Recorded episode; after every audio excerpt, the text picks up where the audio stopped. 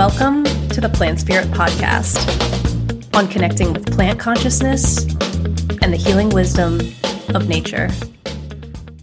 I'm your host, Sarah Artemisia, and I am delighted to introduce our next guest to the show today.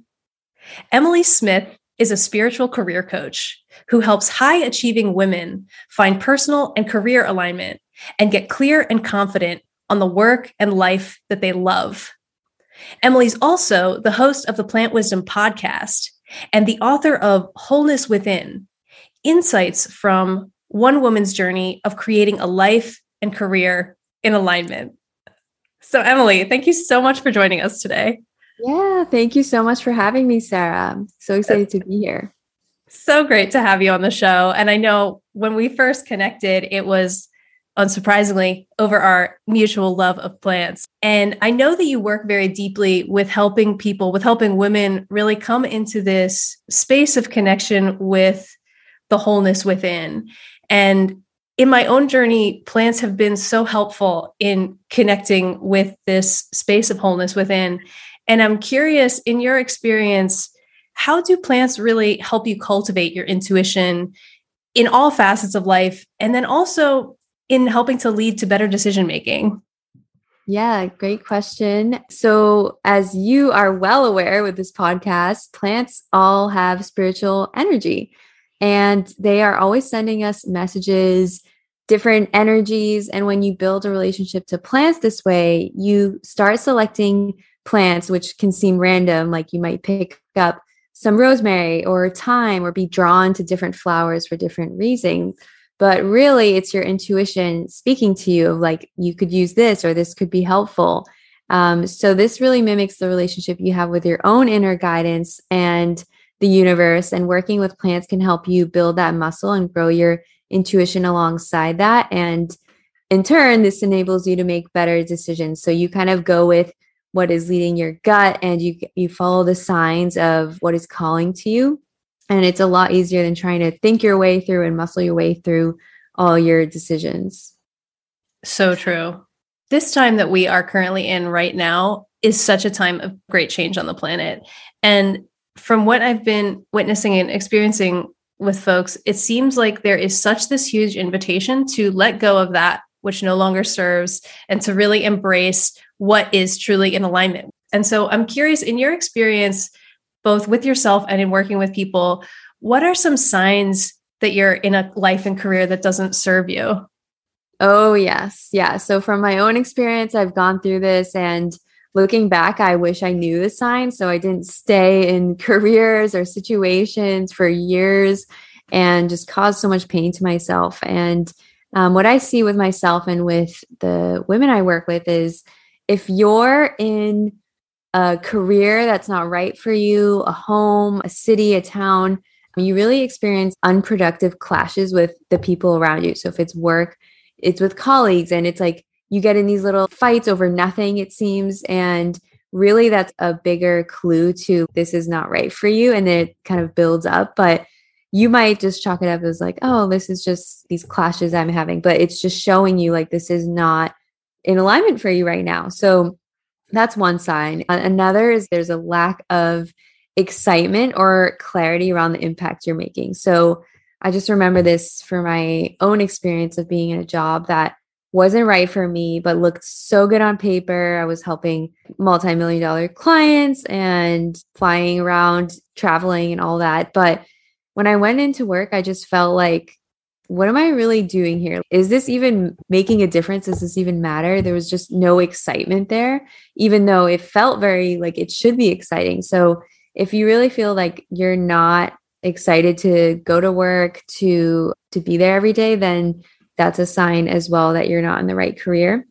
And then similar to that, you'll have this unshakable feeling that something is off. So what you do with that feeling is you either ignore it or you do something about it. And most people will ignore it. And myself included, used to drink to ignore that, used to just lose myself in relationships, social relationships, and try and cover it all up, like with shopping and all these other addictions. So that unshakable feeling that something is just not right is something that you really need to listen to. And anxiety can even be a side effect of that. So anxiety, I always feel, is an emotion that's telling us like something is off and needs our attention. So look to that feeling as well as something that shows that you're not in alignment. A huge one that I have gone through personally, I've seen so, so many women, it sounds like in the last five years go this, through this is you have unexplained health issues. So like you're sick for unknown reasons and you just have a bug or something that won't go away. A lot of women that I see, and for myself included, um, have burnout. So, you know, you don't have energy to do anything and really think clearly. All these health issues, again, are just showing you your emotional bodies, your spiritual bodies, those are out of balance and the physical body has to compensate for that. So if you have these unexplained health issues that aren't going away, that can be a deeper sign of something that's off. And another, the last sign I would say is like you have a decline in your disposition and your mood. So you're not showing up as yourself in your relationships, like your partners comment on it, your friends just notice like you're not your upbeat self. And when you're in the wrong company and environment, then that kind of bleeds into every area of your life. And because you're there most of the day. So if your energy is off and you're not feeling yourself, then you really want to look at that and think, um, what is contributing to that feeling?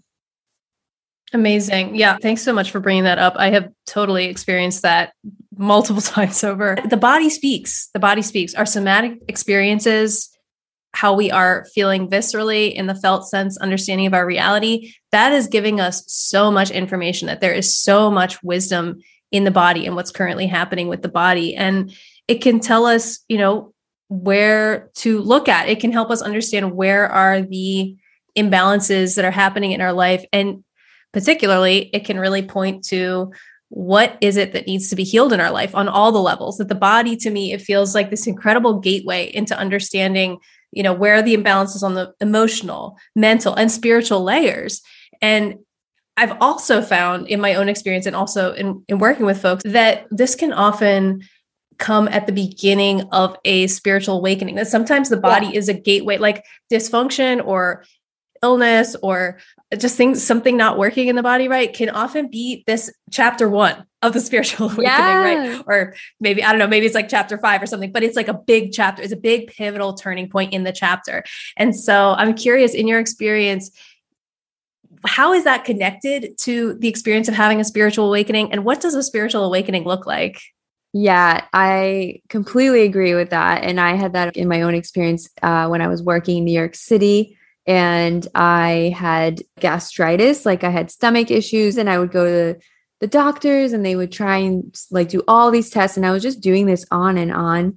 So I completely relate to that. And I agree, like that was the timing that I write in my book. The spiritual awakening was beginning, and it was just kind of showing me like, you're not where you need to be. Like this isn't good for you. Um, so basically, what a spiritual awakening does is illuminate everything in your life that is not right for you and what is out of alignment. So it's like taking off this pair of glasses that have been dirty for so long and you're just wiping them clean. And then you see like, oh crap, this is not what I want to be doing. Like, how did I get here?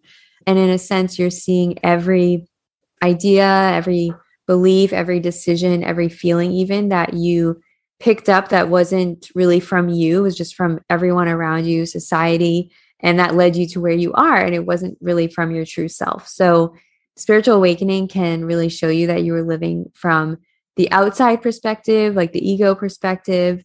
And like you were saying, it involves a crumbling of your old life, the old way of being, um, in order to make way for the new. And a lot of times, the only way that can happen is by showing you like with illness, like you need to slow down and you need to do something different.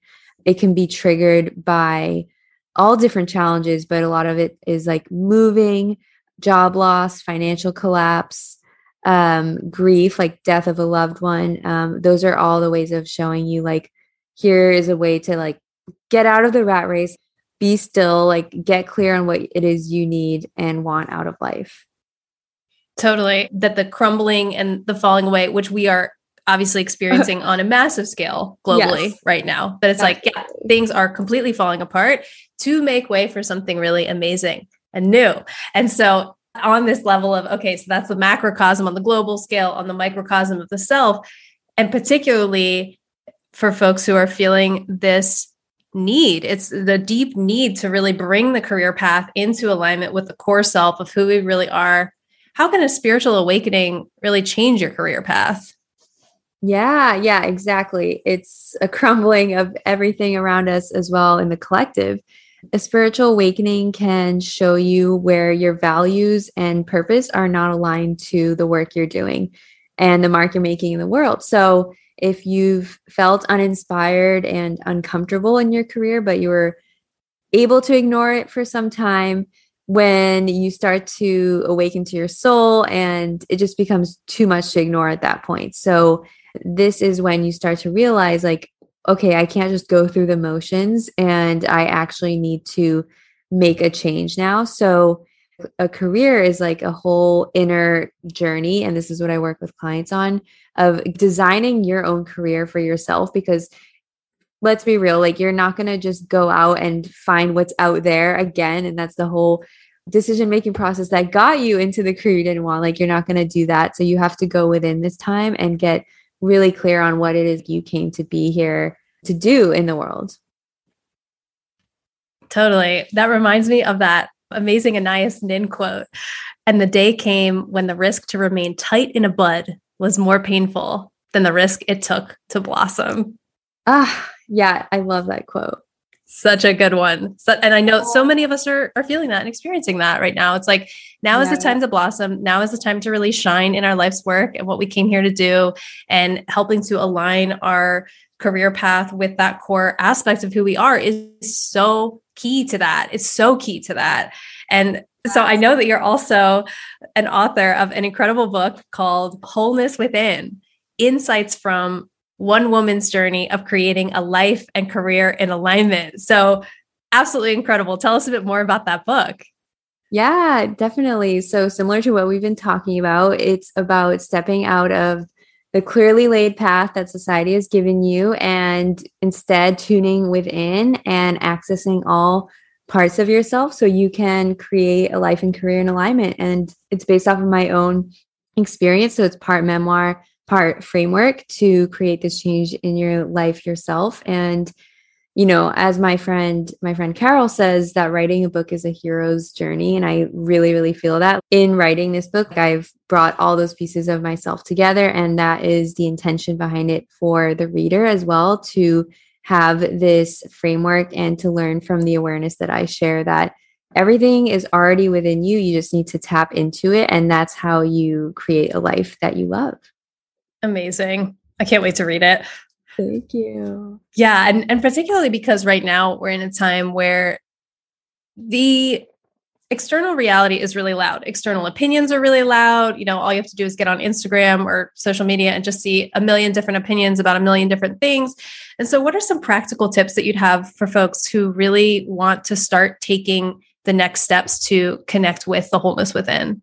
Yeah, that's a great question. I Really, and I talk about this in the book, I think everyone should start with a meditation practice, because this is how you're going to just get that presence, get that clarity, and start to just become aware of your patterns and what needs shifting.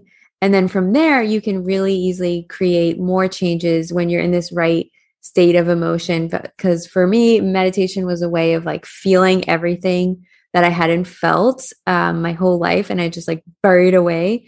And when you have all that emotion, all these negative beliefs in your energy body, it's so, so hard to really get connected with your soul and like what you're meant to be doing. So any process like that, like meditation, breath work as well, I talk about in the book, which is a clearing practice to get emotions out and released and able to like view them safely. Any practice like that, and as well, it, you know, working with plants is another way of accessing our emotions. So the key here is to be present with ourselves so we can really access all the parts of ourselves and use that energy towards creating change.